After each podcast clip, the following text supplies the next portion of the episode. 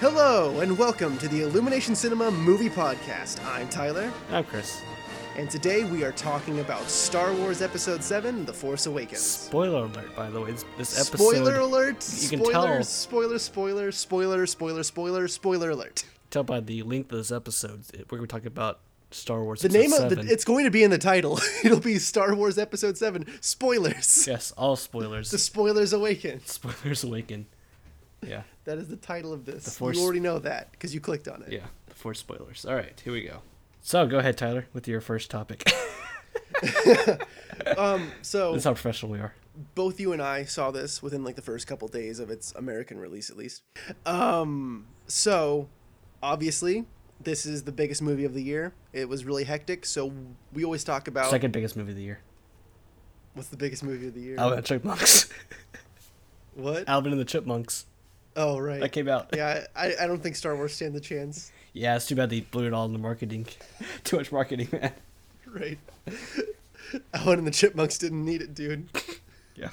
They're going to wreck them in the box office. Anyway, we always talk about what our cinema experience was like. So what was yours like, Chris? Mine was fantastic. I got the best seats in the house. I got to reserve my seats ahead of time. Mm-hmm. Got there right when the preview started. I think it was pretty split. Actually, it was mostly half girls, half guys. Like, it was like there was like no like, you know, more guys or more girls. Right. So that was pretty good. Like, there to see that, like, you know, it's not just one gender anymore. Demographic. What was that? Yeah. One demographic. Yeah, one demographic. Yeah. It was like, by the way, I had this old guy, like, really close by me, and like he was with like his wife, whatever. I guess 2 old people, I should say. And I was just like, that is so cool that, like, it's just like, because the ages were like varying. It was like this dude that was like in his like 70s or whatever. Yeah, same and like girl, here. Whatever, like, 60s or whatever. And like the little kids are like 5. I'm like, yes. Yeah, same here. It was across the board, like every single demographic was there. Yeah. Everybody wearing their Star Wars shirts. I had like half my audience was wearing Star Wars. It's this, and when we did Resurrection F, I realized I don't have any Dragon Ball Z shirts, and today I realized I don't have any Star Wars shirts. Which is really surprising because you should have both. I really should. Yeah. I just wore a Breaking Bad shirt instead. Well, hey, you know what? That guy directed a couple episodes of Breaking Bad. Is going to be directing next Star Wars. I thought about that. I should have worn this for Episode 8. You want to talk about Episode 8 right now? Yeah, let's talk about Episode 8. So it was great. I loved the part where, like, all they did was have, like, the 2 main characters in the room together the entire time. Like, just talk. They're just they're chasing after a force fly. I was trying to think of like a Star Wars creature. Greedo. That flies around. Greedo. Or not Greedo. What was it? What's that? Watto. That's what it was. Greedo. It was Star Wars episode 8 Watto. Okay. So anyway, The Watto Awakens. Yeah. Mine was pretty much similar. I got there about an hour and a half beforehand, and I got a really good place in line and got best seat I could possibly get. Right in the front where your head's tilting up. Yeah. Front row seats, baby. Oh God. It's awful. I was like near, you know, pretty close to the back, right in the middle. Perfect. I also had I had two old ladies like come and see the movie, and they were sitting next to me. I mean, like, the movie was completely sold out. Like, every seat was filled. Yeah, mine was too. It was packed theater. Mm-hmm. Except for a seat next to me. Right. I did have an empty seat next to me. Yeah. I was like, I didn't buy an extra ticket. I didn't buy an extra ticket. I don't care. I had the dumbest kid sitting next to me, not next to me, but like a space over. He's like there with his, you know, like fucking old mom, like, who clearly wasn't into it at all. But, like, anytime he, like, remotely recognized anything, I was like, he was like, oh, whoa. It's like, dude, I get it. But, like, just because you saw that one tiny little thing doesn't mean you have to have a big reaction every time. There were, like, two times in the movie where I almost turned over to him and told him to shut the fuck up. Awful. But, I mean, yeah, man, it was a really great cinema experience for me. Yeah. So the actual movie. Man, actual movie. That was, I loved it. I'll tell you right now, I was just so happy with it. So I'm going to go ahead and jump right into my prediction, what my predictions were for the movie. I wasn't like, because there are kind of like two types of people going into this movie. The ones that wanted to guess everything that was going to happen, and the ones that kind of wanted to go in blind. I wanted to go in blind, but, like, obviously you're, like, watching trailers and stuff, and you like, it like, you see something and it automatically kind of have a guess as to what it'll be. So here's what I wrote down for predictions. I wrote these down on the 17th. Lots of visual references to the original film. Like George Lucas says, it's like poetry, it rhymes.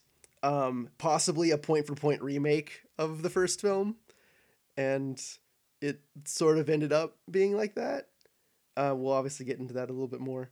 One thing that was wrong, sort of wrong about, was I put Rey and Kylo are brother and sister, Han and Leia's kids. And then Kylo will be a one-movie villain, and Han Solo dies. Yeah. Okay, can we talk about the Han Solo thing? We just mentioned it. Yep. Okay, good. I knew that was going to happen. Yes. Like, that was kind of one of those things that everybody kind of, like, accepted that was going to happen, because they keep talking about it basically for decades. Right. Because the backstory of this right here was, like, Harrison Ford felt like in the Empire Strikes Back that Solo should die. That was, like, an important thing, that Solo needs to die in this right here. Yeah. That's because, like, the whole love thing with Leia and Luke was gonna whatever, blah, blah, blah, and I don't know if they told him, like, hey, by the way, they're actually brother and sister. Yeah. But that was, like, a whole thing that was, like, since then he's been just, like, trying to push for, you know, he should die, blah, blah, blah, blah. Yeah. I'm guessing that he's wanted him to die for 30 years. Yeah. Not even just a character choice. He just wants to be fucking away from Star Wars. No, you know what? He did some of the best performances, like, I've ever seen. I will say, yeah, I expected him to phone it in, and he didn't. Yeah. And he brought it. Like, God, the scene on the bridge was just like... Oh, yes. Yeah, that was, like, some of the best emotion that he's brought since, like, Indiana Jones. Yeah. Last Crusade. It's probably the best acting he's done since the 80s. Yeah. That was fantastic. I love that. Harrison Ford was great. Oh, yeah. Harrison Ford was... God, like, once I realized he's kind of, like, the main character, like, it sort of... I was like, oh, no. Oh, no, it's going to happen. Here's the biggest compliment I will give this movie. Mm-hmm. One of the things I liked about it the most, it followed the new characters. True, yeah. For the most part. I like, you kind of said that Han Solo, he was definitely the main, like, of the original. Yeah, that's a better way of describing it. Yeah, but he wasn't the main character or anything. Like, he was along for the ride, like, you know, from, like, the second act forward. Yeah. But which, by the way, there was, like, no stopping in this movie. There's, like, I had to just go. It's like, it really was. In the other ones, there was, like, time where it's like, you know, there's action going on. There's, like, time, like, you know, on the Millennium Falcon, they're kind of relaxing a whole bunch. Right. This right here was like... Or if it's a prequel movie, there's maybe two scenes that have anything happening in them at all. Okay. I was going to do the my emotions thing. Uh-huh. Kylo Ren pulled off Anakin better than Anakin ever did. Oh, yeah. Okay. So let's talk about Kylo Ren for a minute. Yes. Even though, since I predicted that he'd be a one-movie villain, I'd kind of been making the observation... I think I told you about this already, but like, on the marketing material for Phantom Menace, Darth Maul was always, like, up in the corner, like, everything was always red. Yeah, you get, like, he was up in the corner all the time, and they were doing that with Kylo Ren as well. Like, I was like, oh shit, is this, like, an omen that he's gonna be like Darth Maul and only be a one movie villain? The thing is, Kylo Ren is actually a character. Yeah. So I didn't mind it. He was really great in, you know, the one movie he's in. The part where like he's like smashing everything, like the stormtroopers walk by and like, nope. Yes, I loved it. Like he's another thing. A lot of people complain about like the sword fights in the prequels. Like it's all choreographed. There's no real emotion to it. Yeah. Whereas here, it always feels like two inexperienced people. Trying to have a lightsaber fight. When he was like punching himself to like give himself more pain so he would actually be more powerful, that was some of the best. Like I was like, I had someone punch him. I was like, why did he punch himself? That's kind of weird. I realized he's punching himself because it's more suffering, more pain, makes him more powerful. Right. And I was like, oh my god, this is fantastic. This is like, if this was the prequels and George Lucas, he was writing, he'd be like, I'm punching myself because I'll be more pain, blah, blah, blah. He'd probably be talking about it. Yeah, he'd talk about it. There was way more showing than telling in this that I loved. He wouldn't even be doing that. That's too clever. That's true. Yeah, you're right. He would just go faster and more intense. Yeah. But like, yeah, I loved that. And like, but the reason I kind of brought that up was, like when you said, when he's like, you know, slashing his saber around like a psychopath. Yeah. Like he feels like an angsty, like teenager, early 20s, like, who has a bunch of power that they don't like. Yeah. And he's like, he just has like all this built up anger inside of him. And it like, so it makes sense that he's, you know, turned to the dark side, and he just like lets it all out in this like psychotic rage, and it's like I no other Star Wars villain has done something like that, and I really like it. Yeah, like the most we got of Anakin was like him throwing something, I think, across right. the room. That was about it. Yeah. Like, but like when he pulled off his mask, I think that was like the wrong time. That was like, this might like have a couple complaints here. I think that he shouldn't have pulled the mask off at that time. He was talking to Rey. Mm-hmm. In that interrogation, he should have pulled the mask off when he was talking to Han Solo. Well, I feel like that'd be more powerful. But then again, it would also ruin this scene with Rey. Well, here's the thing. I had a conversation prior to this one with my cousin, and we talked about that, and I was like, it only should have been in one scene in the movie. They did it twice. They only should have done it once. If he did it with Rey. He was making that interrogation more personal when he did it. Yeah. And so it works there, but then he does it again when he's with Han, and it's like that's clearly the better scene to do it in. Mm-hmm.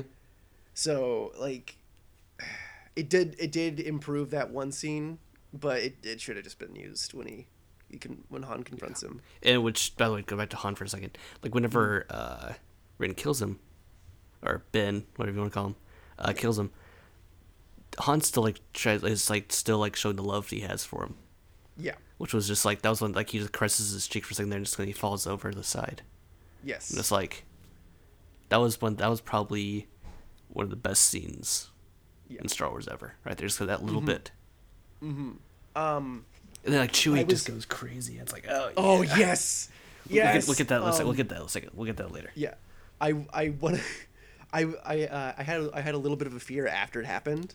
After they have like the lightsaber fight, the Millennium Falcon like pulls up to Rey and with Finn on the ground, and I was like, I really hope they don't pull like an Iron Man 3, and like Han is in the ship. Oh yeah, and he's fine. Or Jurassic Park 3, where like Billy is in the cargo ship. Right. I don't know if I ever actually watched Jurassic Park 3. I've never seen Jurassic Park 3. I just agree with you. It's okay. There's a character in like Jurassic Park 3 that like you think that's dead. It's like dead, but they bring him back to the very end for no reason. Right. Yeah. Because I didn't. I was like stupid. Don't watch that. I was afraid they wouldn't have the balls to like just kill Han off. Yeah. No, they did. Really. It's JJ Abrams. Should. Now if it was like Joss Whedon, that'd make any more sense because like you'd expect him to die. Yeah. No, if it's Joss Whedon, then he'll bring him back. Oh yeah, you're right, for a TV series though. Yeah. A crappy TV series. Yeah. Anyway. But I want to talk. Okay, so this movie sort of just being the original Star Wars, like in a way, like with a few things changed up. How did you feel about that? I love that because it makes sense. It's a cycle. Yeah. Because here's what you're saying. Okay, listen. I'm gonna talk over you for a second. Go ahead. So the audience that you have right now, you and I pretty much, and everybody else, have watched the prequels and have seen what crap can be. Mm-hmm. And so this is, number one, it's the safest route you can go. Number two, it sets up the series even better by having a story that you understand, story that you get. Sure. And then the fact that you mentioned the poetry thing. Yeah. That's it right there. It's like poetry. Yeah. Okay, so here's the thing. Go ahead. Let me go on record by saying I didn't mind it whatsoever. I thought it was fine. Mm-hmm. I would obviously prefer that they do something new, because it's like now, you know, now that they're doing that, I know what to expect with the other two. You know, like the second one's gonna have a bunch of Empire type themes in it, and so I mean, maybe not. I mean, honestly, I think that when they killed... And this could just be a thing where, like, you're setting up the framework and then, like, oh, we're going to do... And now we're going to do something totally different. Well, I mean, they set it up to where, like, Kylo is potentially redeemable until he killed Han Solo. Yeah. That man needs to die. Like, I was cheering in the crowd. I was going, kill him. Kill him, Rey. Kill him. Actually, first it was, like, kill him, Finn. Then it was kill him, Rey. For God's sake. Avenged the death of Han Solo. We both knew that Rey was gonna be the Jedi, right? Yes and no. I'm talking about this for a second. Okay. Because this is going to my discussion about John Boyega, who played Finn. Mm-hmm. I love Finn.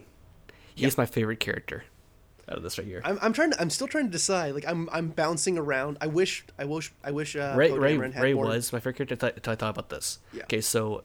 John Boyega, the entire movie, like it tries to trick you into thinking that he's like this force user or whatever. He's probably gonna end up being like this force user. No, he's just a really nice guy. Yeah, he was doing the right thing. I love that. Love that aspect about him. He's just a nice. I would have been really upset if he died. Oh yeah, absolutely, yeah. We don't know. You don't know. He may be dead now. He may be brain dead. You don't know. Yeah. He may come back as Stephen Hawking. Who knows? Oh my God. Cut that. He'll the Millennium Falcon will like fly up.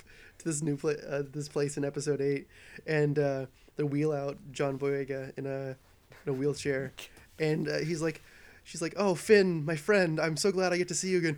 God, let's cut this out of this. Oh, God. That's staying in, by the way. No, it's not. I'm trying to like an FDR sort of thing. He has like this rocket. He'll be like the scene in Pearl Harbor where he stands up. Don't tell me what is impossible. No, John Boyega though did so well. It's probably at first I was kind of unsure about the character. It's kind of like I don't know. Is he gonna be like? Is he actually really like gonna be cool or whatever? Is he gonna be scared and sweating the entire time? Yeah, exactly. Like you saw in the trailer. Yeah, you saw in the trailer like him like going up like you like. Freaked out, whatever's going on, blah, blah, blah, whatever. Like, you realize that. There's only that one shot where, like, he ignites the lightsaber that he doesn't look all, like, scared and sweaty. He still looks, like, intimidated, but, like... But, like, some of the criticism of the movie I've read has been, like, oh, how can he use the lightsaber, blah, blah. He was trained. Yeah. Like, he has been, like, from birth, he has been trained as a soldier. He knows how to use a freaking sword. Right. And then, like, they're talking about, like, Rey... It's a sword. You can kind of figure it out, like... You and I could figure out how to use it. Like, we're not going to be good at it, and neither was he. But, like... Yeah, like, I mean, the fight between him and the Stormtrooper with, like... You get an idea. With Electro Baton, which, by the way, was the coolest character in the movie. The second coolest character. He's like, just whips it out. He's just like... Woof. I saw that, and I was like, oh, God. Really? Oh, my God. We're doing that? Dude, that was cool. Whatever, man. No, what was not cool was not cool. There were only two parts... Actually, okay, there are three things I didn't really care for in the movie. Phasma...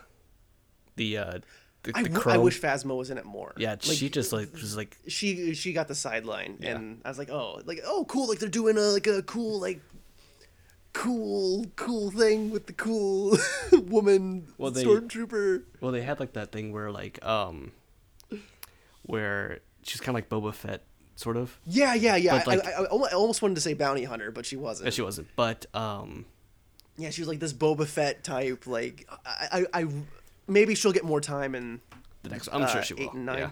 But like one of the funniest parts of the movie was when they're like, well, what would we do with her? They're like, is there a trash compactor? Yeah. I was like yes there is. I was like the wink. The line that made me laugh the most is like when they're about to like approach that base they're all out in the cold, and like Chewbacca is just like, oh really, you're cold. Oh no, when Chewbacca's talking to the doctor and like he's like trying to talk it up about how scary it was, and oh, I bet you really was scary, blah blah blah. That was the best part. They're like this, there's like the Chewbacca, like Chewbacca had so many great parts in the whole movie. I've never really been too much of a fan of Chewbacca. I rewatched. Did you rewatch the original trilogy before going? Yeah. Okay, I did the same, and like he's always just kind of staring like, and he's like, okay, yeah, that's Chewbacca. Well, Chewbacca had like one of the best things in the first one though, where like in the first one, like the how about like New Hope, by the way. Mm-hmm. Where like C-3PO was like playing against him in like that weird like chess thing, whatever it was, with the monsters, and they're like, he'll let the Wookiee win or whatever. He'll rip your arms off, whatever. And like he kind of sits back with his arms back, like yeah, he will. But there are so many like subtle little things here. Like they actually did something with Chewbacca when he hugged Leia. That was like showing actual emotion. I was like, yes. And then when he got shot, that's when I realized they fixed. The stormtroopers were doomed. They fixed them. They could hit something now. Yeah. We're fucked. Okay, so my things I didn't like in the movie. Oh god, what's that fucking guy's name? The big guy. Snoke. I didn't really. I was like, oh, okay, we have a big giant guy. He's not though. That was just a hologram. He's an actual person. It's just that the is he normal sized? Yes, he's normal sized. Okay. You're an idiot. You really because like it was obvious whenever. No, I genuinely thought that they were gonna make. There's no indicate like okay. He's a giant head. Yeah, it's obviously like a giant broadcast of a head. If you have a giant person, it makes sense. So his ego, and you never show him as a regular sized person. That's one of the best parts about his character, though. It's the fact that it's his ego. Yeah, that shows off his arrogance. If he thinks he's like large, that's the case. I don't mind it as much. I bet you. I don't like the fact. I want to be 2 feet tall. That's what I want to do. I want to pop up maybe 2 feet tall. Oh sure, like it would be great if he was short. If he was like puny. Like that one character, like the character with big eyes. Jesus Christ. Like as a whole, I don't really like the idea of like, oh, they're doing another emperor. Like most of the things I don't like about the movie are things like, oh, let's throw this in here because this was in the first Star Wars. Like they had to do X-wings attacking the new big Death Star. It makes sense like, with the they don't. They didn't have to do it. The Supreme Leader thing makes sense though. There would be I don't mind that as much as the X-wing thing. Oh, this X-wings makes sense. It's also like it's like the most maneuverable vehicle they have. Like and also they, like guess what the Resistance is gonna have crappy weapons because they basically get the stuff from.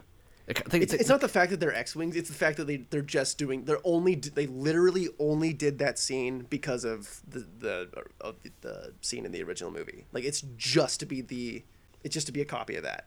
Actually, I would actually argue that was a copy of the third one. Anything else? Sure. Because the first one, you actually had to properly aim and just hope that the bomb goes inside the right shaft and all stuff like that. But like this, it's still the plot point from the first movie in a way. Like because you know it's them going on to the Death Star. Here's what I would have rather happen. I would have, and obviously I'm sitting here. You know, in Kansas, not working on this movie whatsoever. So who gives a fuck about my opinion? But way to sell our podcast there. You have to care about. I'm not trying to say I'm better than anyone working on this movie, but like what I would have honestly preferred is like they go in, they save Rey, and they find a way to do it from the inside. They find a way to blow it up from the inside instead of. Oh yeah, we'll go in with our X-wings just like the first movie and blow. Right, well, agree or disagree. And we'll hit the weak point because there's always a weak point. Oh yeah, it's right there. Anyway, well, agree or disagree. It's all good. All right, sure. I want to move on something by the way real fast about Rey's capture when she's in that chair or whatever, and she like mind force whatever. Yeah, that stormtrooper was Daniel Craig. Was that? Okay, that was Daniel Craig, and like I was listening to Daniel, I was like, "God, that voice sounds! Oh my God, it's Daniel Craig."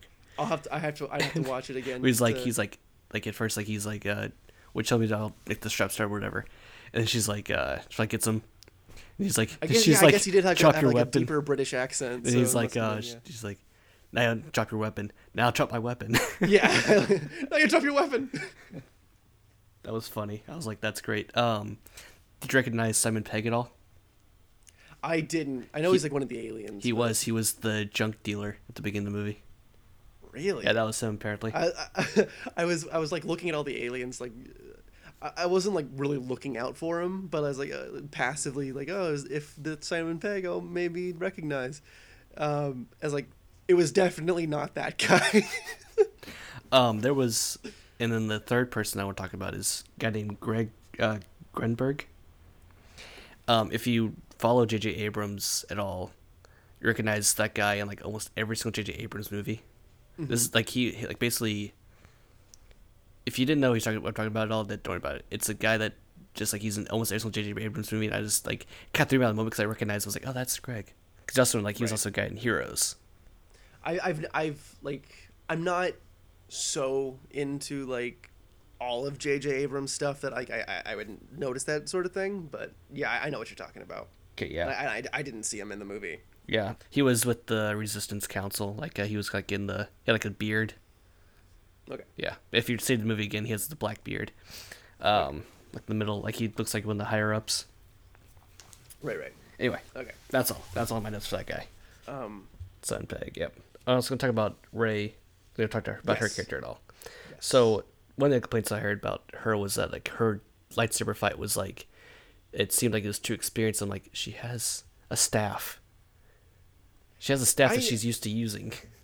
That at the stage, I mean, like I kind of I'd already been feeling it so far because like the first like lightsaber real lightsaber thing that I really liked was when Kylo Ren was just like slashing apart like that control room, mm-hmm. But like you sort of got it in the fight with Finn. Like obviously he doesn't know what he's doing. But like when she's fighting him and like she's mostly on the defensive, she's like kind of running a lot and only striking when she really has to. I was like, yeah, like this is kind of what anyone like you get the idea of sword fighting is fairly simple. Mm-hmm. Like you obviously just try to, especially if you're on the defensive, like you're just basically trying to block all of the, you have to try and predict where they're going to swing and then basically counter it. Yeah. So it's like I don't mind that at all. I was super happy with it. So well, I loved also like the differences between Finn and Rey fighting. Finn was mostly just doing his absolute best, like doing whatever he can with the sword, like just like kind of hoping that he's gonna hit him, or whatever. Kind of, like hack and slash. Much, yeah. Just Rey though was like stabbing at him, like stabbing like towards him, like as like because like I said like with because their staff, she's so used to like stabbing like that right there, like the way that she fights. Right. So yeah, she's like if she's not on the defensive, she's going for the stab. Yeah, which is why I'm really hoping. This is actually something I thought about. What if, because she's so used to having a staff? Did it with the staff lightsaber? No, double bladed lightsaber comes back. That could work. That'd be awesome. That way, somebody actually cool can have one of those. I do like that they implemented the cross guard. Like when he digs it into Finn's shoulder. Yeah. I know that was going to be something that was going to have to pop up at some point. Right, yeah. Because, I mean, it could have, like, this whole movie could have gone either way. Yeah. But, like, that in particular is, like, you know, they could just have it and it doesn't really serve a purpose whatsoever. Or, I mean, like, it's just there to look cool. And, then, like, and that's fine. I would have been totally fine with it just looking cool. But the fact that they implemented it in that sort of way, I was really happy with that. The differences between, like, Anakin's lightsaber, I guess, also like now it's Luke's light, or Rey's, whoever lightsaber it is. I don't know who it is. And Kylo Ren's lightsaber. Kylo's is like all staticky and crappy and just like very unrefined, which matches his personality. Yes. The lightsaber that Anakin had was perfectly refined. Was a perfect lightsaber. It did have because you you watch the prequel movies and they're like perfect. They're always like perfect blades, mm-hmm. and then like just due to like technical, like visual effects reasons, the ones in the original trilogy are like sort of imperfect. There's imperfections to it, which are obviously done to sort of mirror the original movies. That's a really old lightsaber. I think it's like right, yeah. It's like what, 40 years old by now or something? Yeah, and you can not only just for the stylistic reason, it still works like in the story because it's an old thing. I was almost bothered by it like looking too nice. It's like, but like when it has that sort of, it's still kind of like the light is sort of wobbling. It's like that can be attributed to how old it is, and obviously like they're well crafted things. Yeah. So, like it doesn't matter that much, but I really enjoyed that. Another thing, just like speaking of how old things are, thinking about like C-3PO and R2-D2, like they're these 60-year-old droids. Yeah. Like computers don't really. Well, wait, C-3PO. I didn't recognize him in that movie. You didn't? No. Because I saw a guy with the right arm, but I recognized C-3PO. That's, by the way, C-3PO, I think, has been programmed by Anakin. You can tell he's programmed by Anakin because he's the most awkward android of all time. Because he comes in at all the wrong. He was programmed by Jake Lloyd Anakin to cockblock everybody, basically. I love that they did that, mostly because since I had just watched Empire, and he does it in Empire. Exactly. That was so funny. Like, and I was like, but where's R2? Where's R2? I thought that, like, whenever I saw R2's like shell, I thought, oh no, they really just move R2-D2s into BB-8, and we're gonna have like this whole reveal about that being that would be stupid. I was like, oh, please don't do it. I was like waiting for like her to like insert himself back into R2-D2's like shell. I was like, oh god, please don't do it. Oh no, it's fine. We're okay. Yeah. Thank god. I'm glad that they didn't overplay BB-8. He's like, I really enjoyed him. He wasn't overdone. I was afraid that he'd be overdone. It was fine. There was a funny image I saw, which was like BB-8 in the back of like a bar with like all the friends like all celebrating him basically, and like in like the bar like by themselves is Jar Jar Binks just like drinking himself to death pretty much. Oh, him and like the Ewok, one of the Ewoks, right. Just like, yeah, upset they are the fact that they a bunch of losers. Yeah, they were the comedy characters, and they that utterly failed. God, the part like where like he gives like the thumbs up. yes. They gave, oh god, they did such a great job giving the droids so much good character development, right. Just like because we were talking about Chewbacca earlier, like all the characters who can't speak, yeah, and, like that can't speak English at least, like doing a good job of making them. Because otherwise, you're like looking at Sebulba, and it's like you can't even tell what you have no idea what the fuck they're saying. You get an idea, but like whenever like Chewie's talking to Han or whatever, and John Boyega's just like, "You can understand that thing?" It's like that thing. Yeah, and he can understand you. He can understand. So watch what you're saying. Exactly. I was like, oh.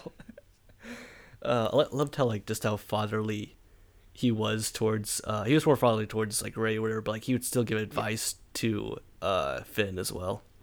I'm still, by the way, I'm still betting that Han Solo and Leia are Rey's parents.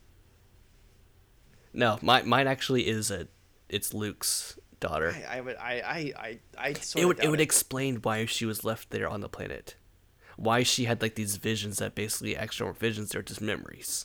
Sure. That's why I believe that, and also the fact that she's good at fighting, because the fact that she's been trained from a young age by a Jedi master. However, actually, honestly, I'd be more satisfied if she had absolutely no connection whatsoever to anybody. She can be Obi-Wan's great granddaughter. I highly doubt that. I know. If they have to consider the prequels canon, they can't do that. Listen, man. Actually, no. Seriously, I'd be totally satisfied with her being connected at all to nobody. I don't want any connection because we have so much like parental mixing in this. It's already confusing.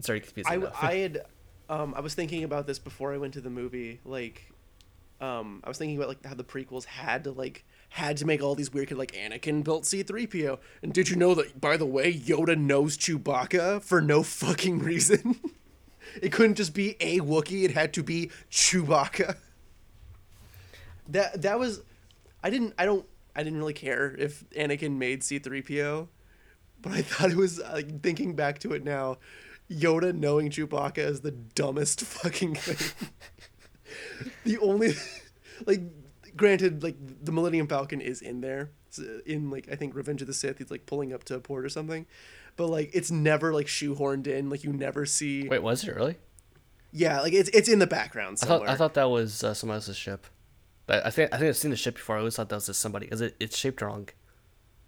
I don't know. It's like, because it's a long ship, not a round ship. Maybe. Like, it's kind of a visual reference, whatever. But like you never see like a young Han Solo running around. Oh, they're going to though. They're gonna have a movie. Yeah. Han Solo. Okay. And they're like, look at that. Like people like auditioned for it. And I'm like, none of these people right here match Han Solo. Right. Just before watching this movie, there was like a wave of terror that rolled over me because, like, you know, I've been sufficiently, you know, hyped up for this film, of course, but it's like, oh yeah, we're gonna have a Star Wars film every year for the next like at least 6 years, if not more. Yeah. And like the thing about that is, I think cause, you know, I've already talked plenty about, you know, how I'm over like Marvel movies and superhero films in general, because there's, you know, mm-hmm. 4 a year now, mm-hmm. and I think one of the big things about it is it's because it's not special anymore, mm-hmm.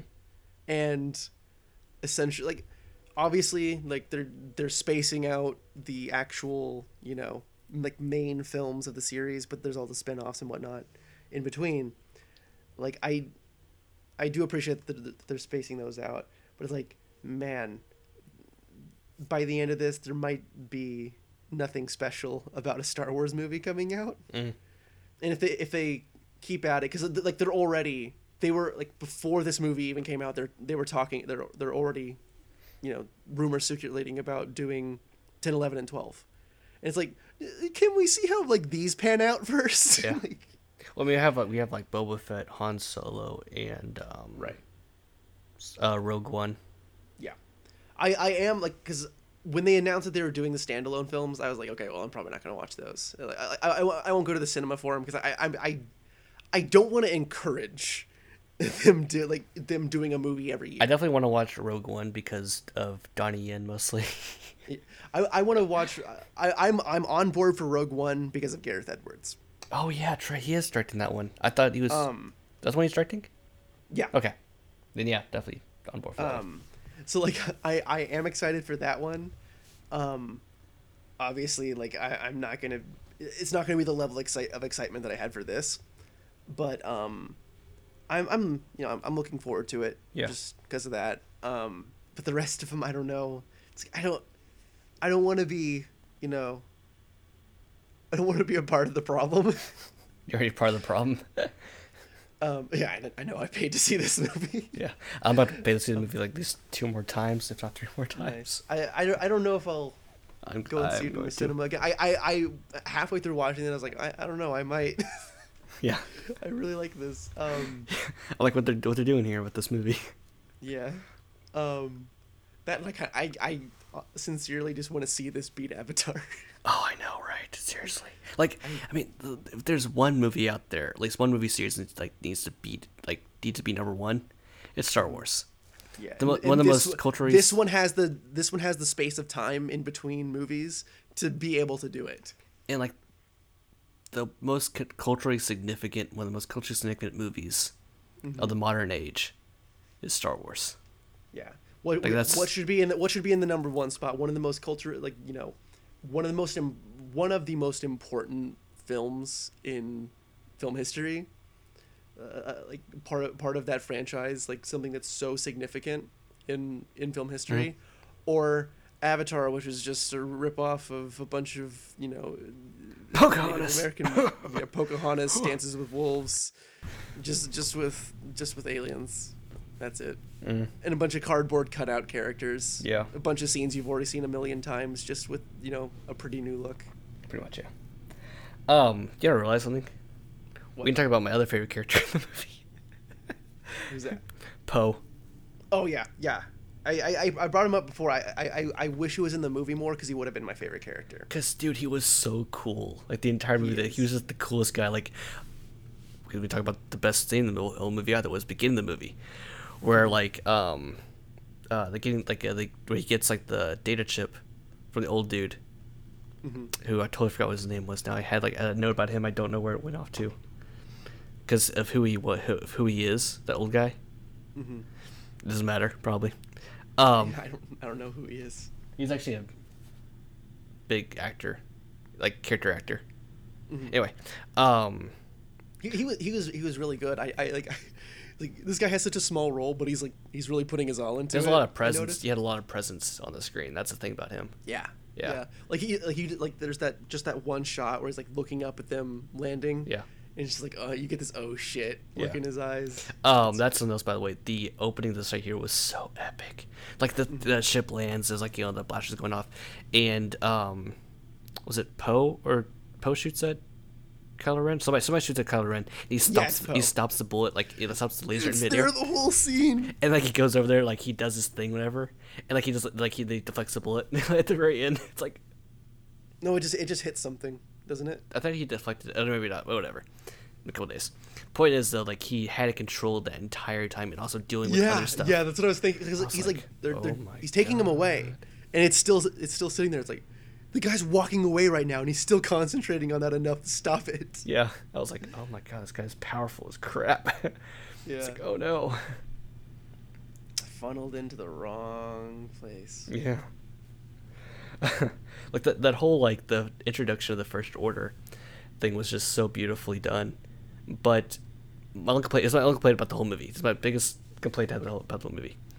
I have no idea who the Resistance is, who the Republic is, and who the freaking First Order is, practically. We sort of do it with the First Order, but like the Resistance and the Republic. The thing is, I had somebody finally explain that to me, and I finally got who that is, and I got the whole like political whatever thing out of the way. What? Yeah. What's up? The thing is, it's like they just kind of expect you to be like, oh yeah, Rebels, Empire, yeah, like. But they just expect you to make that connection. And okay, but like, what's the connection between the Resistance and the Republic? I finally figured out what it was because somebody had to explain it to me. If I figured that out, finally had to explain it to me. Okay. So the Republic was what was the Rebel Alliance that became the Republic. Yeah. Okay. The Resistance is a whole different group that's funded and led by General Organa. I guess Solo. Sorry. General Solo. Probably got it hyphened. Yeah. Organa Solo. Whatever. Amidala. Amidala, shut up. And so, like, that's basically right there. Like, they're like the only separate group. Nothing. Actually, just mostly just, like, getting, like, you know, old crap. That's why it explains the X-wings. Yeah. Being there because they're just old technology, pretty much. Yeah. But when the Republic gets blown up, or whatever, the people, I guess, Republic gets blown up, or whatever, I'm like, I don't care. They just pulled the Alderaan thing on me. I don't care. Right. But although they made it more like personal because they showed the people watching the blast. Which, by the way, that was like one of the coolest like CGI parts in the whole thing. It was like the whole like just destroying all those planets. Those fleeting last seconds that those people have to experience. I was like, oh my god! If they had to insert a Jar Jar Binks cameo anywhere, I just wanted him to be in the background. Oh no! No, of course, somehow he escapes. He'd be the one that escapes somehow. He turns into a Force ghost. It proves the Sith theory, right? He actually was a Sith Lord. Annie will be Annie. God. Oh, here I come, Annie. God. The very end of the movie, that's whenever you see like the very end all the Force ghosts, and there's like Jar Jar all of a sudden shows up next to Anakin. He's like, I feel like before George Lucas sold the rights, just as a final fuck you, he should have put Jar Jar in the end of Return of the Jedi. I mean, he's already there. I was about to say he's already there. But in the Force Ghosts. Like, he walks on screen, but he has to step in, like, step in shit first. Wait. Icky goo! I would say that the Force Ghosts took shit. And he stepped in that, or he took, like, an actual shit. somehow. No, there's also a ghost, like big creature that was on Tatooine, and he takes a big dump and he steps in its shit. Thank you. Okay, thank you. This is what I'm talking about. The difference between Tatooine and Jakku was so well done. Was it? Yes. Okay. Tatooine had outposts that actually made sense, that weren't like a bunch of... Basically, Jakku had a bunch of just... It was just junk, crappy outposts. Tatooine had Mos Eisley. It had the moisture farm stuff. This was just a desolate area. Sure. That was like this literally was just sand. You had Tashi Station, you had all that stuff like that, whatever. All those different places that you had. Or whatever. It wasn't a problem for me, but I the whole time I was just thinking, like, there's absolutely no reason they couldn't have just made this tattoo. The only reason they didn't make this Tatooine was that it wouldn't be exactly the same as the first movie. Yeah. However, the only one that actually bothered me was the Resistance's like home base. I thought, I was like, this looks like Yavin 4. Yeah. I kept thinking that just because like that temple thing they were in, like this looks like the exact thing. Right. So it's just like this looks like that. But yeah, they have to make everything the same, but just slightly different. Yeah, but it also makes it easier for the audience to digest, though. Sure. It doesn't, you know. I mean, yeah, it's the easy route. I don't know. I feel like it was too safe. It was too safe. Mm. Exactly. And like I felt like I had a little bit more faith in JJ to make something, like to have. I felt like he would be the one to have the balls to do something different, but I was wrong. That's okay. Honestly, I don't really that doesn't really bother me that much. Like it bothered me like a millisecond, and that I didn't care anymore. Yeah, here's the thing: we list out these complaints, and it comes off more like it's coming off as hyperbole when we say it. Yeah. Because we're focusing on it, but it. Like this is just like a millisecond of like, oh yeah, this is kind of this, and they could have just, you know, called that Tatooine, but whatever. It doesn't have to be, I guess. Yeah. I realize why they didn't. So I mean, like this is still like a solid 8 or 9 out of 10, I'd say. Oh no, but for mine, it's I could argue good ratings. Mm-hmm. This is like a 9.5 out of 10 for me. Sure. Yeah. Anyway. Okay, so let's talk about music for a second. Okay. Did it feel off to you? No. The opening title to me, maybe it was the theater I was in. Opening titles sounded wrong at first. I was like, that's kind of weird. But also, listening else, though, I can't hum any of the new themes from the movie. I mean... Do it. Hum one of the themes. I can't. You can't. But I don't think there's a single one I could have, though. Like just talking about like the last three, when I saw them Duel of the initially, Fates. I don't think that was like not even that. Oh, no, even like in the third one they had the Battle of the Heroes, which is such a great strong theme. Right. Like I think that Rey's theme was one of the best ones. The love theme in episode 2. Yeah, exactly. So you have like all the themes that you can recognize so really easily. Like Rey's theme was probably the one that recognized the most. This to me, like, by the way, like I wasn't able to like immediately after watching the movies, like remember the music or whatever. And like that's most movies for me. But it's Star Wars. It's John Williams. You recognize the themes so I think easily, next time I will be able to. I'll be able to point out which ones are. Especially like if I listen to the soundtrack itself, yeah, I'm gonna be able to like oh yeah, that was in this moment, blah blah blah, like whereas when it's mixed in with everything else, it's like even like the Katina scene, like with like the music, whatever, it was just background noise, just nothing. I didn't have a single problem with the music in the movie. Yeah. Okay. I mean that's why I've never been. By the way, I want to say this right now.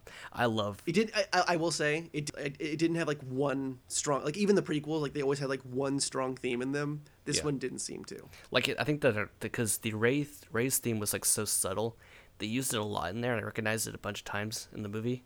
Mm-hmm. It was great. Don't get me wrong, but that was it sounded great or whatever. It just wasn't like anything like recognizable, like not or like recognizable right. Or like memorable. Mm-hmm. Necessarily, but I almost says, by the way, I'm criticizing music, by the way, but I love John Williams. Mm-hmm.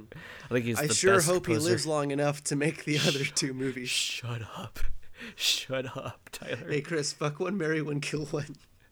John Williams, I will marry. It doesn't matter. I'm marrying John Williams. That's all he's doing. Danny Elfman, Hans Zimmer, John Williams. Oh, sorry, Danny Elfman. Killed Hans Zimmer. Granted, Danny Elfman isn't doing anything that great, but kill Hans Zimmer. No. I'd say anything Danny Elfman does is better than BOOM! That's exactly.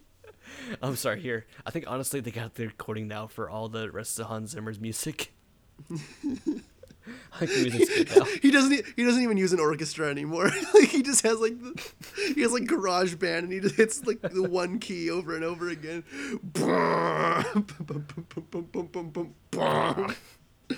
Yeah. I wonder if they'll use him for any of the standalones. Oh, I doubt it. Actually, no, they should use. Is that my other favorite composers now is that guy that does like all the music to the Avengers music movies. Mm-hmm. That guy is a great composer. Like, he understands like emotion and like how do you like utilize this, like the music for the scene properly. I can't contemplate human emotions. Shut up. Shut up. Our bodies are just vessels, Chris. No, we're all heading into the deep darkness. Okay, we're done. We're done, obviously. I have one more note left on my note sheet. The connection between World War II and the First Order and all that stuff like that, this whole movie. Okay, yeah. So that was like really obvious. Okay, so World War I was basically there's that shot, Chris, with the TIE fighters in the sunset. Yeah, that was cool. It was all cool. You kind of get like, yeah. Dude, like the whole thing was just awesome, and they had like the parts with the X-wings and the cinematography in this movie coming off from the prequels where everything is flat and boring. Oh yeah, this actually had depth of field in it and everything. It had depth of field. It had like a pretty like modern camera work. Yeah, but like the whole like the First Order basically being the Nazi Party, the Empire basically being the Wehrmacht, no, not the Wehrmacht, what's it called, the, whatever it's called, the last people before the Nazis took over. That's the big, scary, crazy Nazi guys. Yeah, so like I said, like the Empire was like World War I, and then World War II was the First Order, and Snoke is absolutely Hitler. That's like, yeah, you know, there's a logical fallacy people bring up, like we compare somebody to Hitler. No, that guy's literally Hitler. Yeah, that guy's, that's it. Hopefully I'll kind of warm up more to Snoke. Yeah, as just like as a part of God, he's so ugly, and I love that fact about him, though. He's such an ugly dude. Like, I mean, the thing, it's like me though. I feel like he's like, I bet you they're gonna come back and like he's like this like ancient Sith Lord, which I think would be awesome. That makes sense why he's so old and crappy looking. Like, but where was he during, you know? Hey, guess what? Who do you Let's make another prequel. No, here. Tyler, they explained it though. They explained exactly who this guy could be. Who trained Palpatine? But Palpatine kills his master. As far as he's aware. Sure. You don't know this. This guy could be super powerful. That's connecting everything again. Doesn't matter.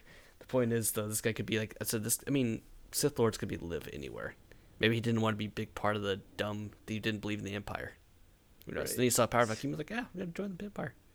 I mean, it worked out for that guy. There's things in the animated show called Sith Inquisitors, and so there's in Clone Wars, or was that in Clone Wars? No. In the new Rebels. That's what it's called. Yeah, thank you, Rebels. I haven't watched any of Rebels yet. Okay, there's like these characters called the Sith Inquisitors. Don't worry about it. But the point is that it basically shows that, yes, there is a larger scope to this right here, that there could be other Sith Lords out there that just aren't part of the big Empire scheme.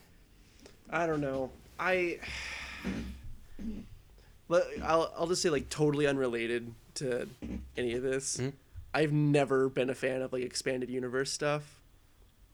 And, like, just tacking extra stuff on that like they're not mentioning it in any of the movies. Boba Fett lived. Yeah. Darth Maul comes back as a cyborg man. Okay, to be fair, he was like super freaky with like the extra legs. It's like, ew. And like I enjoyed, like I've seen like 2 seasons of Clone Wars, and like I've never had a problem with it, but I always like separate it in my head because it's like Ahsoka being there doesn't make any fucking sense, especially just okay. Just I was about to ask. I mean, there is another Clone Wars that was by and far the best.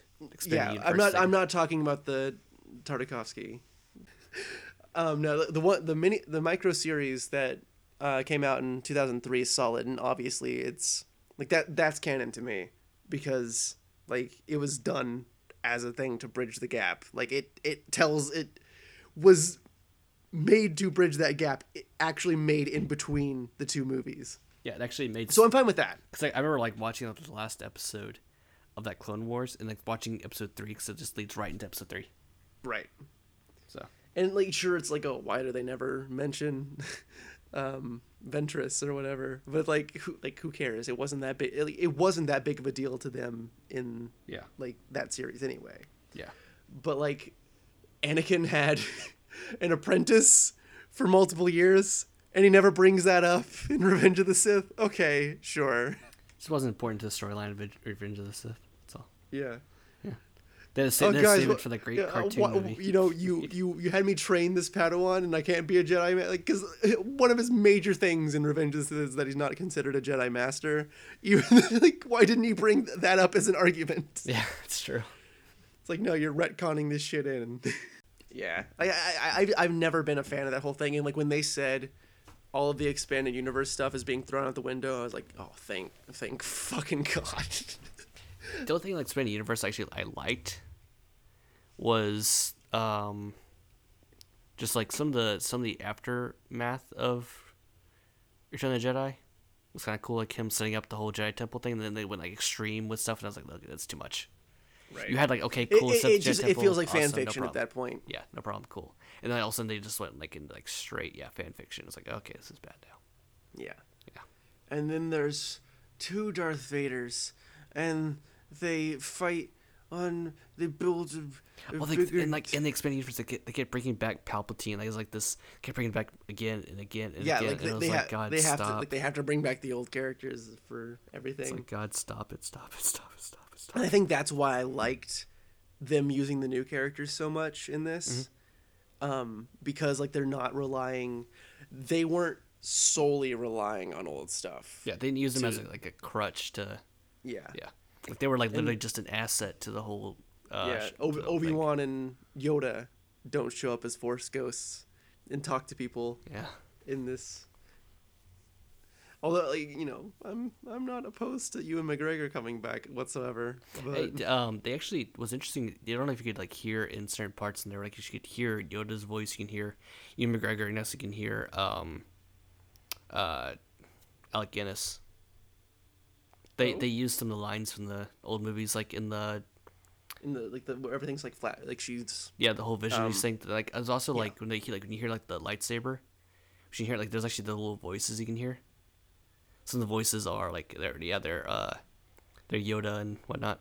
I think there are so many things going on. That it's hard like to make out. But I was listening, and I was like, it sounds like that's obviously this is a movie I'm gonna watch like 6 more times like when it comes out on Blu-ray. About a week. Yeah, when it comes out, yeah. Probably. Absolutely. That's all for my notes right there. So I don't know what you have. Okay. Yeah, I'm pretty much done. I like all the new characters. I hope that from here they're going to kind of branch out, do some more different things. I'm hoping all the stuff that I didn't really care for will kind of be like I'll like it more in the next couple movies. I missed. I just found a note I missed. Okay. Mark Hamill. Yes. Very important part. He's probably gonna win an Oscar for his role. He's gonna beat out Leonardo DiCaprio. Yeah. God, it would happen too. That would happen. I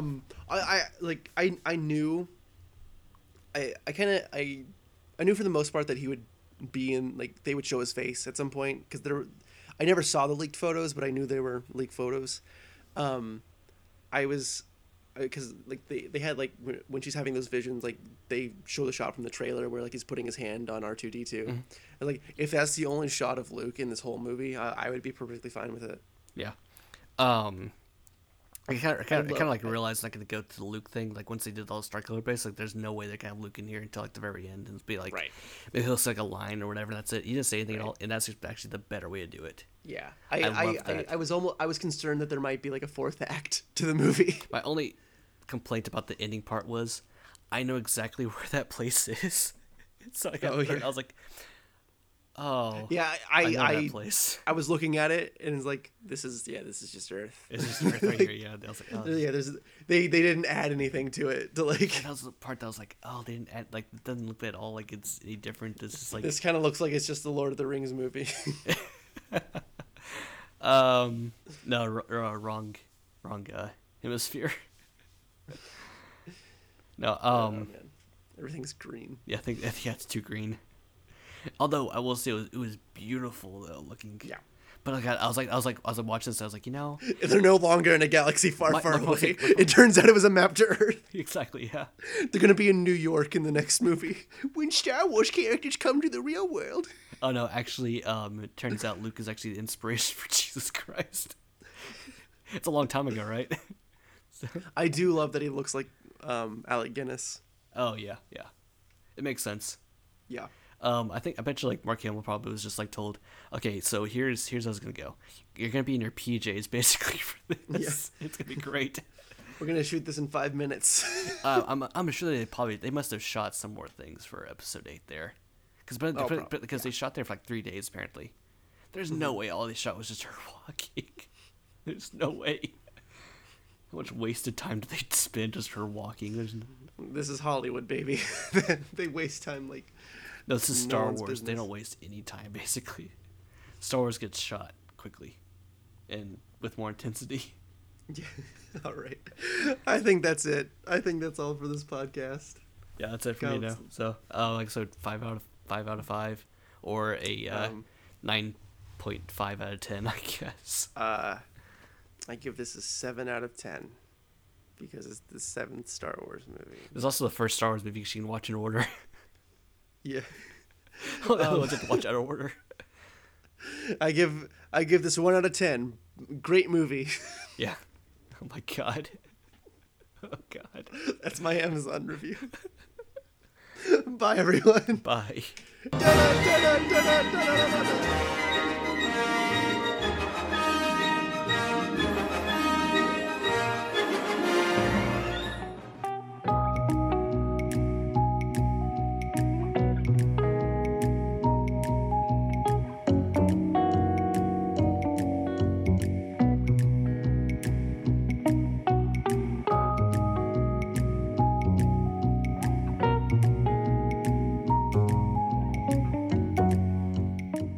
Thank you for listening to the Illumination Cinema Movie Podcast. Be sure to leave your correspondence and subscribe for more. For updates on this show and our other projects, check out illuminationcinema.com.